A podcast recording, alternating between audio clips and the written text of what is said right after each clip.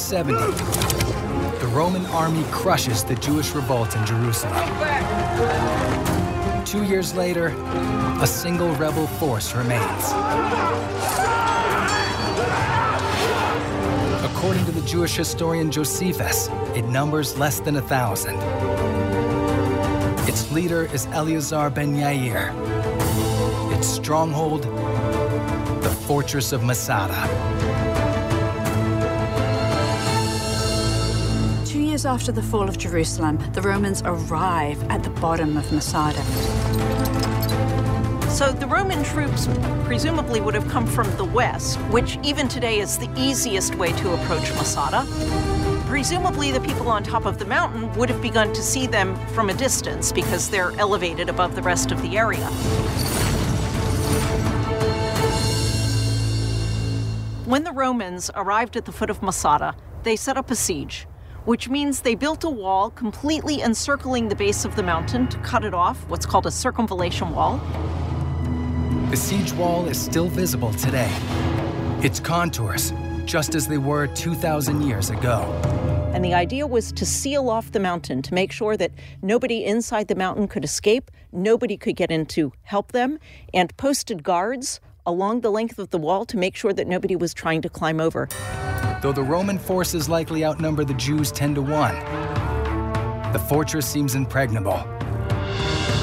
There's just one narrow pathway up the mountain, and his enemies have the advantage of higher ground. But Flavius Silva is undaunted. He calls for his engineers to design and build a massive ramp, wide enough to support a siege tower and a battering ram. If it's to reach the top of the mountain, the ramp will need to be 375 feet tall. It takes the ceaseless energy of thousands to fulfill General Silva's audacious plan.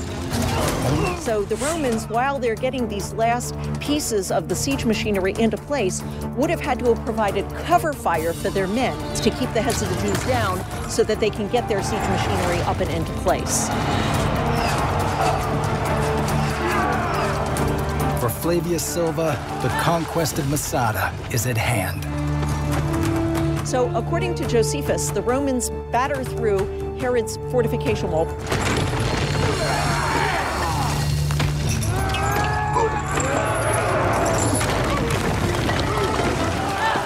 Eleazar and the rebels seem out of options.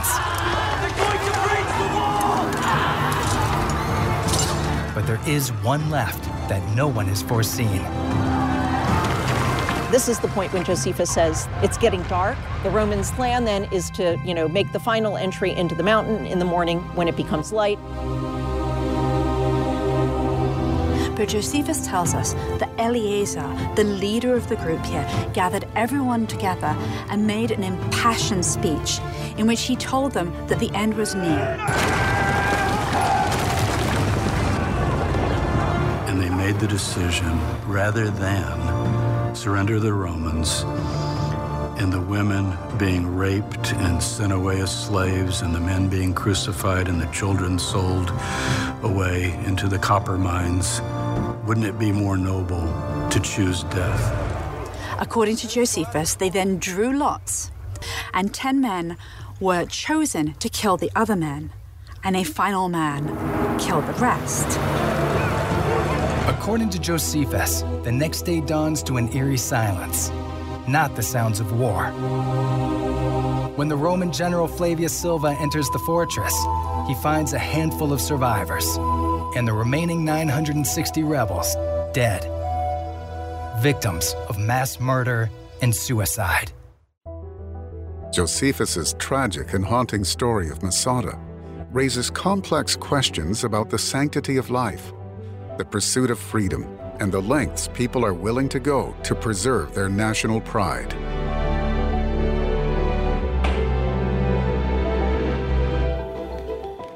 Ladies and gentlemen, today we will hear an argument in the case The People versus the Masada Martyrs.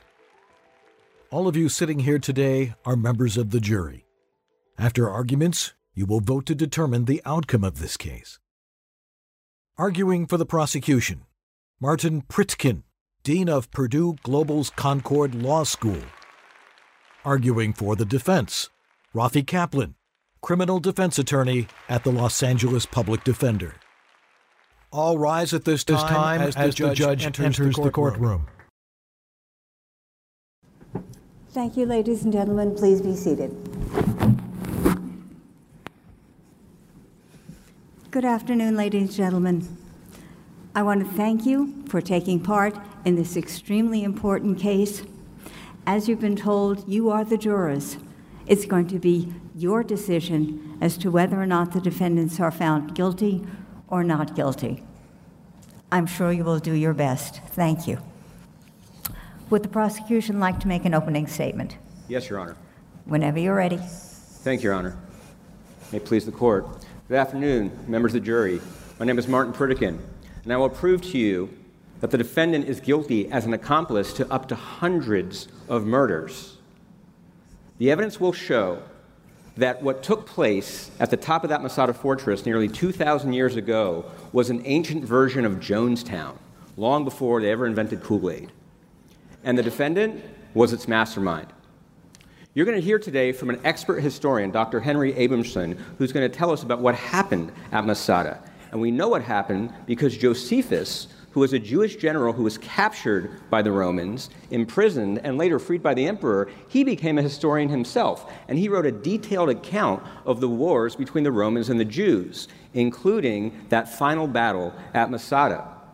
Now, the Romans laid a siege around Masada and built up that ramp so they could destroy that fortress wall at the top.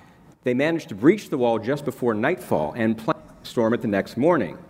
But before they could, that night, the defendant, Eleazar ben Yair, leader of the Jewish rebels, made a speech to his men. And he told them, rather than surrender and be captured by the Romans, it was better to die with honor as free men at their own hands. And so they drew lots at his urging as to who would kill the others and then finally take his own life. So when the Romans approached the next morning, what they saw were nearly a thousand bodies and a few survivors who happened to hide out during the killings and so managed to live to tell the tale. You'll also hear today from Rabbi Abraham Zajac, who is an expert in Talmudic law. And he will tell you that under Jewish law, which the defendant was bound to follow at the time, life is sacred. And therefore, it is forbidden to take your own life, let alone the lives of others, even to avoid being captured by the enemy. So the evidence will show reasonable doubt that the defendant is guilty as an accomplice to first degree murder. Thank you. Thank you. Would the defense like to make an opening statement? Yes, thank you, Your Honor. You may proceed. Sometimes we've heard a story so many times, we never stop to question its validity. Well, today we're going to step back at this trial and we're going to ask ourselves to what do we base this fall of Masada on? It's based on the sole account of one man, Josephus. And you're going to hear from the expert witness also that there were no witnesses that survived the actual suicide or martyr that Josephus claims. That there's no corroborating other historians of the time who recount this story. That the archaeological evidence does not conclude that either the speech that they attribute to Eliezer ben Yair or that the suicide happened. In fact, it's just as likely, based on the archaeological evidence, that the Romans made it to the top of the mountain, they found living Jews, and they either slaughtered them or took them off in captivity to Rome. Moreover, we're going to hear from Rabbi Avram Zajac, and he's going to explain to us that even if we assume the story that Josephus tells, that these God fearing people at the top of Masada had every right to take their own lives and the lives of their family rather than be subjected to rape, subjected to servitude under the merciless Roman idolaters. Thank you. Thank you. Would the prosecution please call its first witness? Thank you, Your Honor. At this time, the prosecution calls Dr. Henry Abramson to the stand. You affirm that you will tell the truth, the whole truth, and nothing but the truth in these proceedings? Thank you, sir. Please be seated. You may begin. Thank you, Your Honor. Dr. Abramson, thank you for being here. Can you please briefly describe your education and training?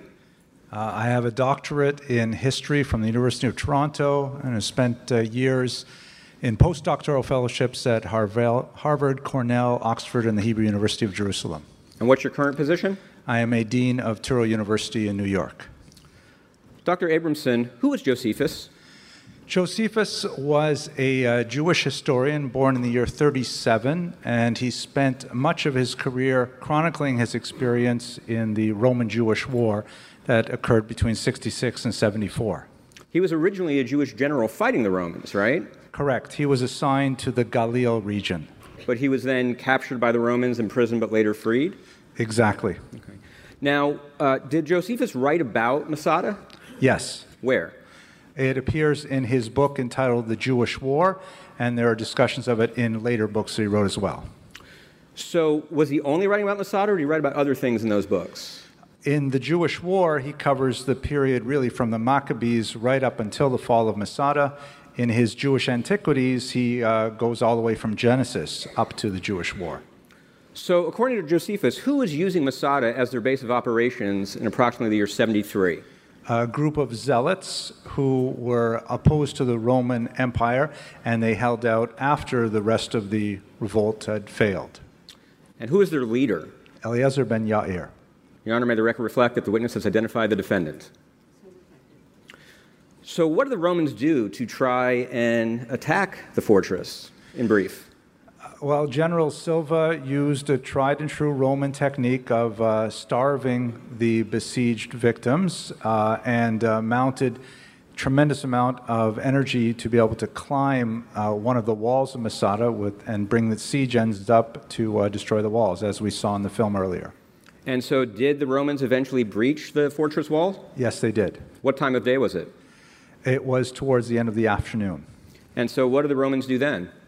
Uh, they waited overnight, according to Josephus' account. And according to that account, what did the defendant, Eleazar ben Yair, say to his men that they should do? He delivered a very impassioned and literate speech uh, describing the merits of suicide over capitulation to the Romans. And what was the reasoning that the defendant gave? Objection. I ask that uh, be clear that this witness, who is not testifying to his own personal knowledge, make it clear that he's only recording what Josephus had written in his book. No objection, Your Honor. Overruled. Thank you. So, according to Josephus, uh, what was the defendant's argument why they should kill themselves? Uh, he marshaled several arguments regarding the treatment that they would suffer at the hands of the Romans and also the great indignity and, in fact, the desecration of the divine name that would result were they to be captured. So, at first, were his men unanimously in agreement with his plan that they should all die? Uh, we are unaware of their initial reaction, but ultimately, according to Josephus, they all fell into agreement. Well, in fact, at first, weren't some of them reluctant, and so he made an even longer speech to try and convince the holdouts? Correct. And did he ultimately convince them? Ultimately, according to Josephus, yes. And so, what exactly did they do? They drew lots to divide themselves into smaller groups men, women, and even children. And the, uh, the ones who uh, lost the lottery had to murder a certain number of other captives, other rebels, until they finally took their own lives. Now, uh, did anyone survive from this mass murder and suicide? Yes, we have a, a, small number of women and children who were in hiding while this was taking place, again, according to Josephus. And according to Josephus, uh, did he describe anything about these women, about their level of intelligence, or anything about them? I am unaware of any such characterizations. Okay. Um, but so, according to Josephus, word from the survivors of what happened at the top of Masada was relayed to him, and that's how he was able to relate the details of the speech. Uh, presumably, he does not uh, detail the provenance of that information, but uh, that's the implication that he provides. Dr. Abramson, let me ask you this. Is there any account of what happened at Masada that contradicts what Josephus wrote? No. Is there any archaeological evidence that corroborates what Josephus wrote? The archaeological evidence is ambiguous and can be arguments can be marshaled for and against. All right, well, let's look at some of that. Your Honor, I have in my hand what have been marked as exhibits A and B. Permission to approach the witness? Yes. Thank Thank you. Dr. Abramson, I've just handed you a couple of exhibits. If uh, we may have permission to publish Exhibit A for the jury. Does this appear to be a fair and accurate depiction of a bird's eye view of Masada and its environs? Yes. Now, Josephus' account of the siege wall around Masada, that was accurate, wasn't it? Yes. His account of the ramp that was built to storm Masada, that was accurate. Correct. His account of the size and shape and layout of Masada, that was accurate according to the physical layout, right? Yes. All right. If we could turn to Exhibit B, please. Dr. Abramson, what are we looking at in Exhibit B? This is an ostracon. Uh, it's a piece of pottery that was uh, used for a writing surface. Okay, thank you for explaining that for those who don't know what ostracon is. Um, now, was this found at the top of Masada when archaeologists later went to excavate it? Yes. And uh, what does it appear that this uh, potsherd may have been used for? Uh, well, originally it would have been used as a pot, but once pottery breaks, it was common usage to uh, recycle it as writing material. And so, uh, would it be possible that shards of pottery that have individuals' names on them could be used to draw lots to see who would kill the others and then sacrifice themselves? Yes. This particular pot shard that we're seeing on the screen, Exhibit B, that was found at the top of Masada, what's written on there? In Hebrew, Ben Yair. As in Eliezer ben Yair, the defendant? As in Eliezer ben Yair. No further questions at this time, Your Honor. Thank you. Cross examination? Thank you, Your Honor. Good afternoon, Professor. Good afternoon. Now, Josephus is the sole account of the mass suicide at Masada, is that correct? That is correct. So there are no other contemporary historians who even write about the fall of Masada, is that correct? Yes. And Josephus himself states that he was not present at Masada when it fell, is that correct? That is true. And Josephus does not indicate who exactly he heard the tale of the speech from, is that correct? Yes. Nor does he indicate who exactly he heard the tale of the mass suicide from, is that correct? Yes. What he does state is that there were some women hiding out who were not present at the suicide. Is that correct? Well, they were present at the top of the mountain, um, so present in the sense that they were there with the rebels, but presumably were hiding in, in some kind of cave. Right. So if they were hiding, they could not exactly see how the individuals died. Is that correct? I don't know. Okay.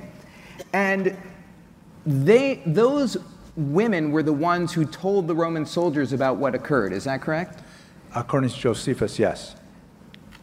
But we don't know how many people from the Roman soldiers relayed the story before it got to Josephus. Is that correct? Correct. Okay, and isn't it true that at the time of Josephus, many historians wrote historical books not for the purpose of historical accuracy, but for the objective of telling stories and for relating moral principles? That is absolutely correct, and I would argue that it's not even in Roman times alone. And for this reason, a lot of ancient historians, including Josephus, contradict each other over many important facts. Is that correct? That vague and beyond the scope. Sustained. Now, Josephus himself was captured by the Romans, is that correct? Yes. And he was under Roman control at the time when he wrote this book about Masada, is that correct? Well, it depends on how we understand control. He was, uh, he would actually betrayed his cause to join the Romans voluntarily when he, his village was uh, encircled, uh, and he surrendered to them. And then he made the rest of his career uh, literally with the uh, Flavian Empire emperors looking over his shoulder at everything he wrote. Thank So you. They were patrons as well as captors at the same time.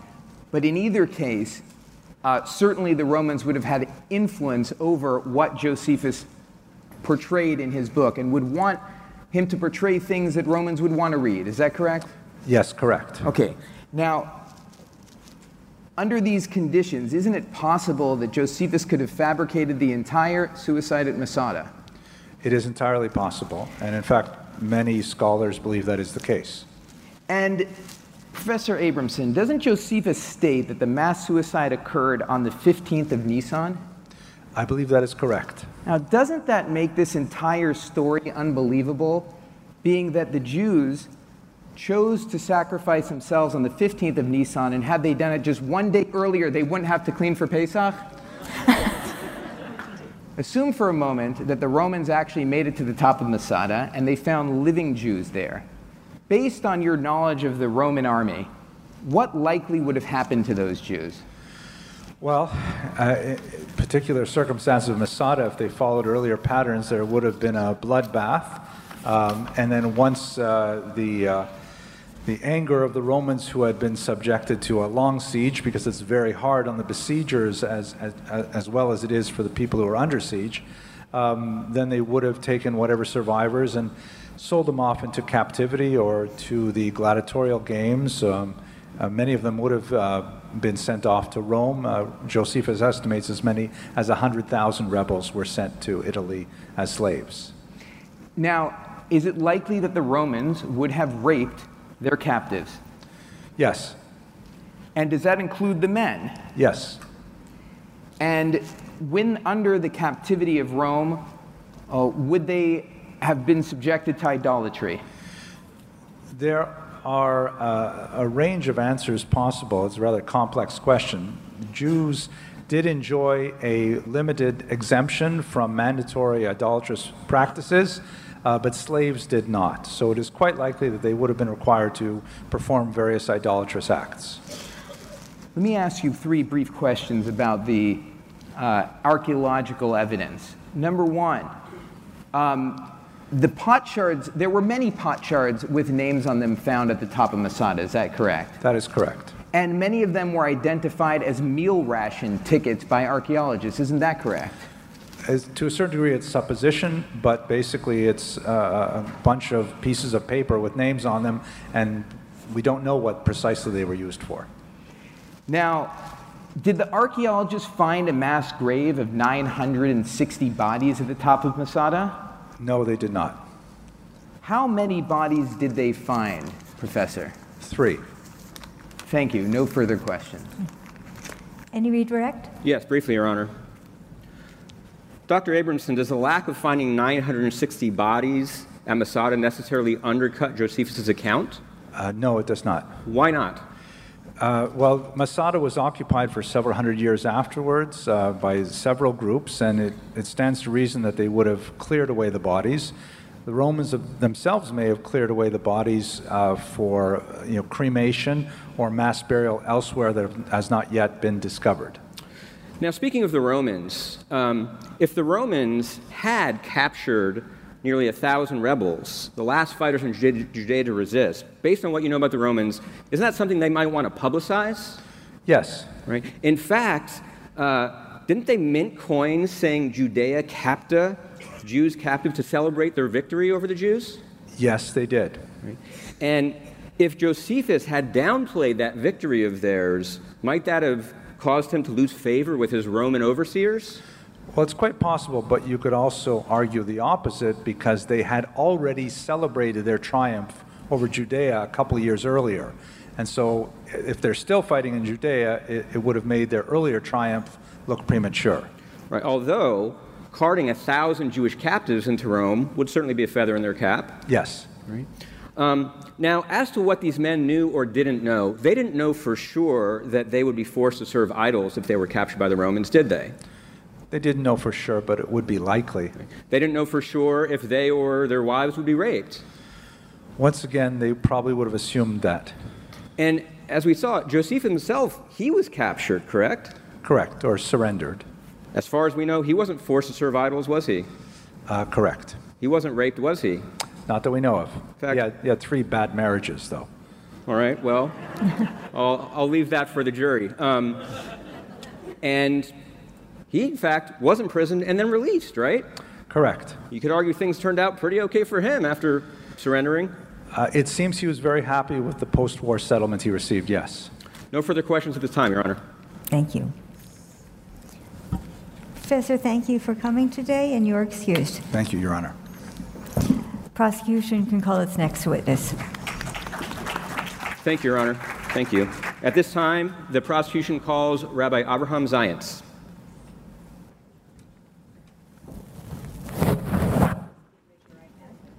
Do you affirm that you will tell the truth, the whole truth, and nothing but the truth in these proceedings? I do. Thank you, sir. Please be seated. Good afternoon, Rabbi Zajac. Thank you for being here. You're welcome.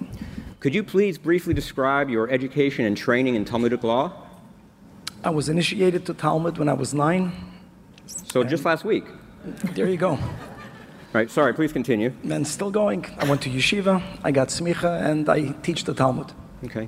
And uh, do you lead a congregation? We have a beautiful congregation, yes. So, do you feel qualified to talk about Talmudic law and what it provides? To a certain degree, yes. Okay, I appreciate the humility. Um, so, tell us as a general rule. I'm sorry? Defense would stipulate to his expertise. Thank you. Thank you. So, as a general rule, Rabbi, is suicide permitted under Jewish law? No, Why not?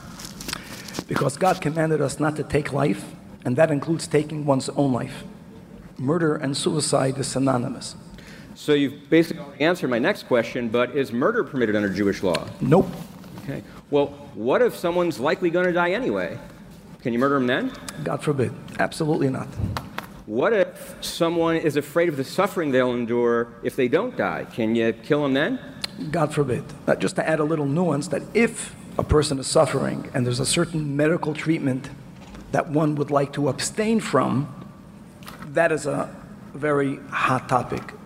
But taking one's life to prevent suffering is something that is prohibited by Jewish law. Understood. Um, now, let me turn briefly to Josephus. Uh, are you familiar with who Josephus is? Yes, Is Josephus's historical account ever relied upon as authoritative by any of the Jewish sages in the Talmudic or other classic Jewish texts? yes, he's quoted a few times. No further questions at this time, Your Honor. Thank you. Cross-examination? Thank you, Your Honor.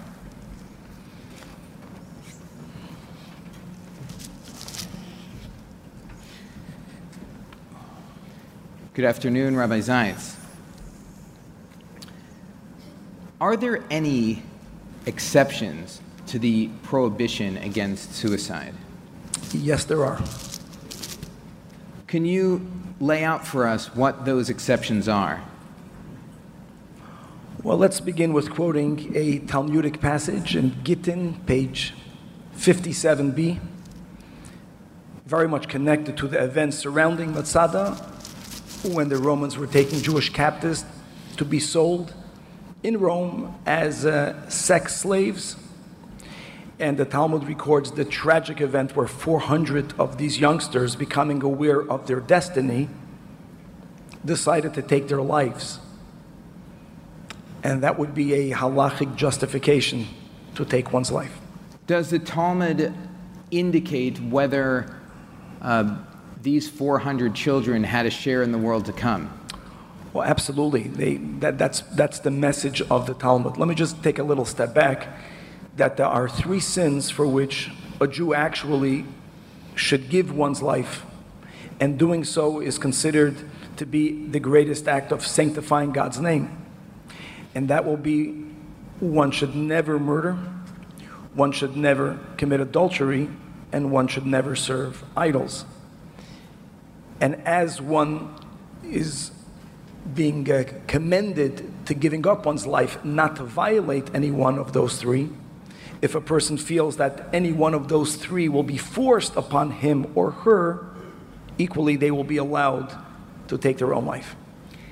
And is it your understanding of that Talmudic story of the 400 children who threw themselves in the sea after being taken captive by the Romans that the reason that they did that was to avoid being raped? Absolutely, that's clearly the reason.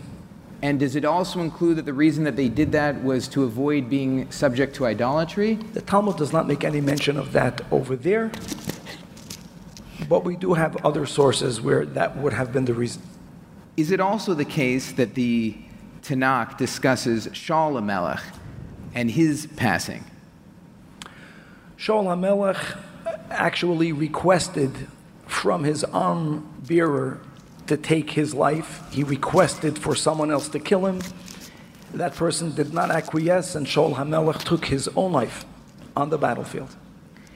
And is it your understanding that the justification that Shaul HaMelech had for taking his own life was based on this exception that he didn't want to be subject to one of the three cardinal sins of either sexual impropriety, idolatry, or being forced to kill somebody? Well, I do not recall anyone speaking about his concern of him being forced to kill someone, but there is a, there is a discussion regarding Shaul HaMelech, and the majority opinion would be that what he did was okay. Why did he do it? I mean, you can read the scripture. One of the words that he used was that perhaps, that will be a key word here, pen, perhaps they would rape him. He was afraid of him being raped. Thank you, Rabbi Zajac. Thank you. Any redirect? Yes, Your Honor. So, Rabbi Zajac, the uh, exceptions to the prohibition on suicide in Jewish law, they're narrow, correct? Correct. Right. It's connected to the three that I mentioned. Right. And in fact, uh, one of the rare instances where someone can commit suicide is if they, that would lead them to avoid committing murder. That is correct. Now, those 400 children, they knew they'd been sold as sex slaves, correct? That, that's correct. They knew that was the purpose of their captivity. Correct. And Shaul HaMelech, uh, there are some opinions that actually disapprove of what he did, correct? Because he himself said, pen. He, it wasn't a certainty. That is where you have the question. Right. How certain must you be? And in fact, isn't there a view that he thought that if he was taken captive, since he was the king, some of his uh, people would actually try and attack to free him and they might be killed? Correct. Yes. So, in fact, he was worried about saving lives, trying to save life by taking his own life. There are such opinions, correct. Right. One more question, Rabbi Zajac. Does Jewish law permit killing oneself in lieu of serving a foreign ruler? No. No further questions. Thank you. Anything else from? Excused? Yes. Thank you. Thank, Thank you, you, sir. Would the prosecution like to make a closing? Your Honor, the prosecution rests. Did we Yes. See, oh, closing? Yes, please. Thank you. Members of the jury, thank you for your time and attention today. Paraphrase Johnnie Cochran if it doesn't conflict, you must convict. what do I mean by that? Well, I mean that despite the doubts the defense has tried to raise as to Josephus' credibility, the fact remains that there is no historical account of what occurred at Masada that conflicts with his account of the mass murder and suicide that was instigated by the defendant, Eliezer ben Yair. There is simply no conflict as to that evidence, and if it doesn't conflict, you must convict. Now, even the doubts the defense has tried to raise, they're not reasonable doubts the prosecution doesn't need to prove their case beyond all doubt. Nothing in life is 100% certain. And uh, there are no reasonable doubts as to the accuracy of Josephus' account of what occurred. His description of the layout of Masada and the Roman siege was spot on. There is archaeological evidence corroborating his version of events, including not only multiple pot shards that very well could have been used for the men to draw lots, to decide who would kill the others and then take his own life, but even one that had the name Ben Yair on it. Now, granted, only three bodies were found thousands of years later, but that doesn't mean Josephus was wrong. As Dr. Abramson explained, others moved into there, and they're not going to want to have nearly a thousand corpses just lying around. Even today, there's no air freshener that could take care of that. So, of course, they would have removed the bodies. That doesn't raise any reasonable doubt as to what occurred. And by the way, even if Eliezer ben Yair had only incited three murders, or even one murder, he'd still be guilty. Now, granted, Josephus did have the Romans looking over his shoulder at the time, but if anything, that just proves the prosecution's point. The Romans would have wanted to celebrate bringing Jews captive, bringing them back, right? fabricating a mass suicide of 1,000 people, that's just not something you do. I mean, talk about fake news. He didn't have an incentive to do it. The Romans would have potentially been angry at him for downplaying their victory and making their opponents look more noble than they actually were. So there is no reasonable doubt as to whether Josephus made this up. You know, this wasn't a time of CSI, right? There's no DNA evidence. You're not going to have multiple witness accounts from thousands of years later, right? There are plenty of crimes where the jury convicts based on the testimony of one witness. And this is a pretty credible witness that's trusted even by Jewish sources. So we know beyond a reasonable doubt that the defendant egged his men on and convinced them to kill their families, themselves, each other. And we know this because there were survivors. And Josephus there were survivors, including a, a, adults who could have relayed exactly what happened. And we know the defendant had no legal excuse for doing what he did, for egging his men on to kill. As we heard, murder and suicide are both forbidden under Jewish law. The only exceptions, the prohibitions on taking human life, are narrow and they do not apply here. The defendant and his men didn't know that they would be forced to serve idols if they surrendered. Josephus himself surrendered, and as we saw, turned out pretty good for him. He wasn't forced to serve idols. These men didn't know that they or their wives would be violated. They didn't know that their children would be forced to serve idols. And more importantly, avoiding idolatry, these other sins, wasn't really the reason why Eliezer ben Yair said his men should take their lives. He said they should die with honor as free men rather than surrender and be captured by the, by the Romans. Better to kill themselves and each other rather than risk that degradation. Now, we may sympathize with them, and God forbid any of us should find ourselves in a similar situation. We may even admire their courage, but the fact remains that there is no valid excuse for what they did under Jewish law. And that's why the defendant is charged as an accomplice to murder. Let me explain accomplice for a minute. As Her Honor will instruct you, when someone acts as an accomplice, that is, they intentionally encourage or advise the commission of a crime, then they are held responsible for the crime as if they committed it with their own hand.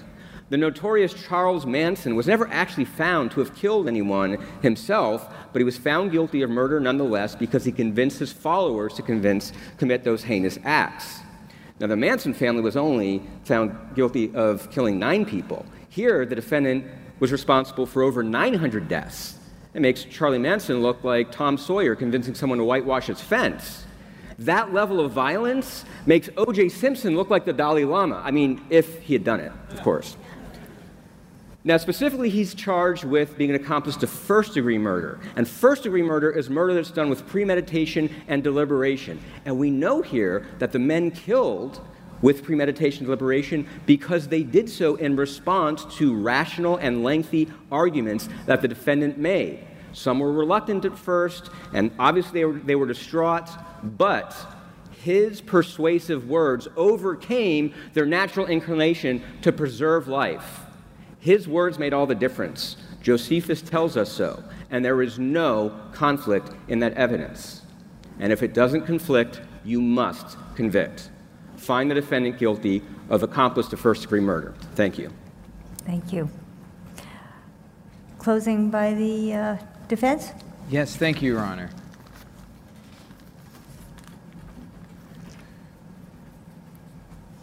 Before we convict my client Eliezer ben Yair of incitement, we have to be certain that we know exactly what words he said so that we can analyze them. Before we can convict him, we have to be certain that a suicide, the massacre as he described, even happened. And when I say certain, I mean certain beyond a reasonable doubt, the highest standard in any court of law in this land. There's many standards. The first one you'd come to is probable cause. That allows the police to go into your home, search your home, search your internal bodily cavities. Then you come to preponderance of evidence, what's used in civil cases. Then you come to clear and convincing, which is used to take children away from their parents or to disconnect life support. But the highest standard in any court of law is beyond a reasonable doubt. That's all the way over here. And that's what the people have to show that we know beyond a reasonable doubt I mean, what Eliezer ben Yair spoke and what occurred up there on the top of Masada. And we don't know that. because Josephus is the only person to record this. There's no other contemporaneous historians who even write about it. That we don't know who Josephus heard it from. That the only witnesses to have possibly been there were hiding at the time, and they didn't. Can, Josephus does not state that they conveyed it to him. And moreover, historians of that period were not writing for objective historical accuracy. They were writing to tell a story, make it entertaining, which Masada has certainly become.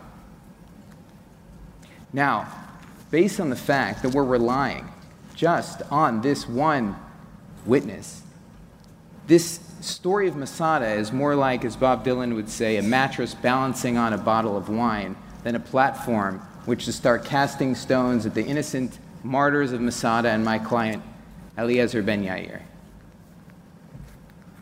The archaeological evidence doesn't help them either. It neither confirms that even a suicide or a killing of families even occurred. And as we've said, even if we were to assume that it happened as Josephus states, there is an exception. There's an exception in the law against suicide that allows it when you're either going to be forced to commit sexual impropriety or idolatry. And historically, and maybe even today, it is a tool of war. It is the rule of war that warriors rape the men, women, and children in Roman times. And it wasn't just out of uh, a victory, it wasn't out of uh, uh, uh, a, a, a desire, it wasn't out of stress, stress relief management. This was a way of subjugating, dominating, emasculating the people that they had conquered and making sure that they did not rise up and they felt completely defiled and humiliated. And that was the way of war. And as we saw, the people of Masada waited till the very last moment.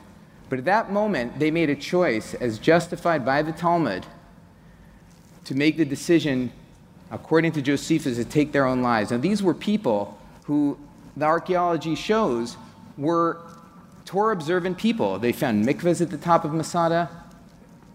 They found uh, artifacts showing that they kept the laws of purity and impurity by the vessels that they had. They certainly would have kept the rule of law against murder and against suicide. For these reasons, I ask that you find my client, Eliezer Ben Yair, not guilty of inciting the people at the top of Masada and not guilty of inciting them, certainly, to first degree murder. Thank you. Thank you.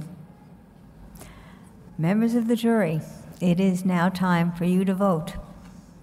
Take out your cell phones and open up your text messaging app. Before you vote, I will instruct you about the law you must follow. The defendant has been charged as an accomplice to first degree murder. This applies to anyone who encourages or incites another to illegally kill a person, even if the defendant only used words to incite the killing without taking any action.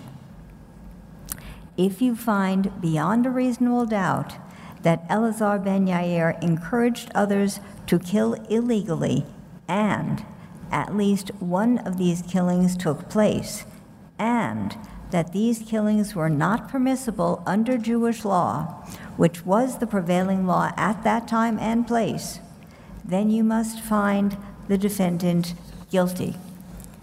If, however, you have some reasonable doubt about any of the three things that I just told you, you must find the defendant not guilty. You must make your decision based only on the evidence that you saw and heard here in court. Do not let your prior assumptions or anything else that you may have seen or heard outside of court influence your decision in any way. Please vote now. You have one minute to cast your vote. 20 guilty, 160 not guilty. The defendant is found not guilty. Thank you, ladies and gentlemen of the jury. You are dismissed with the thanks of the court.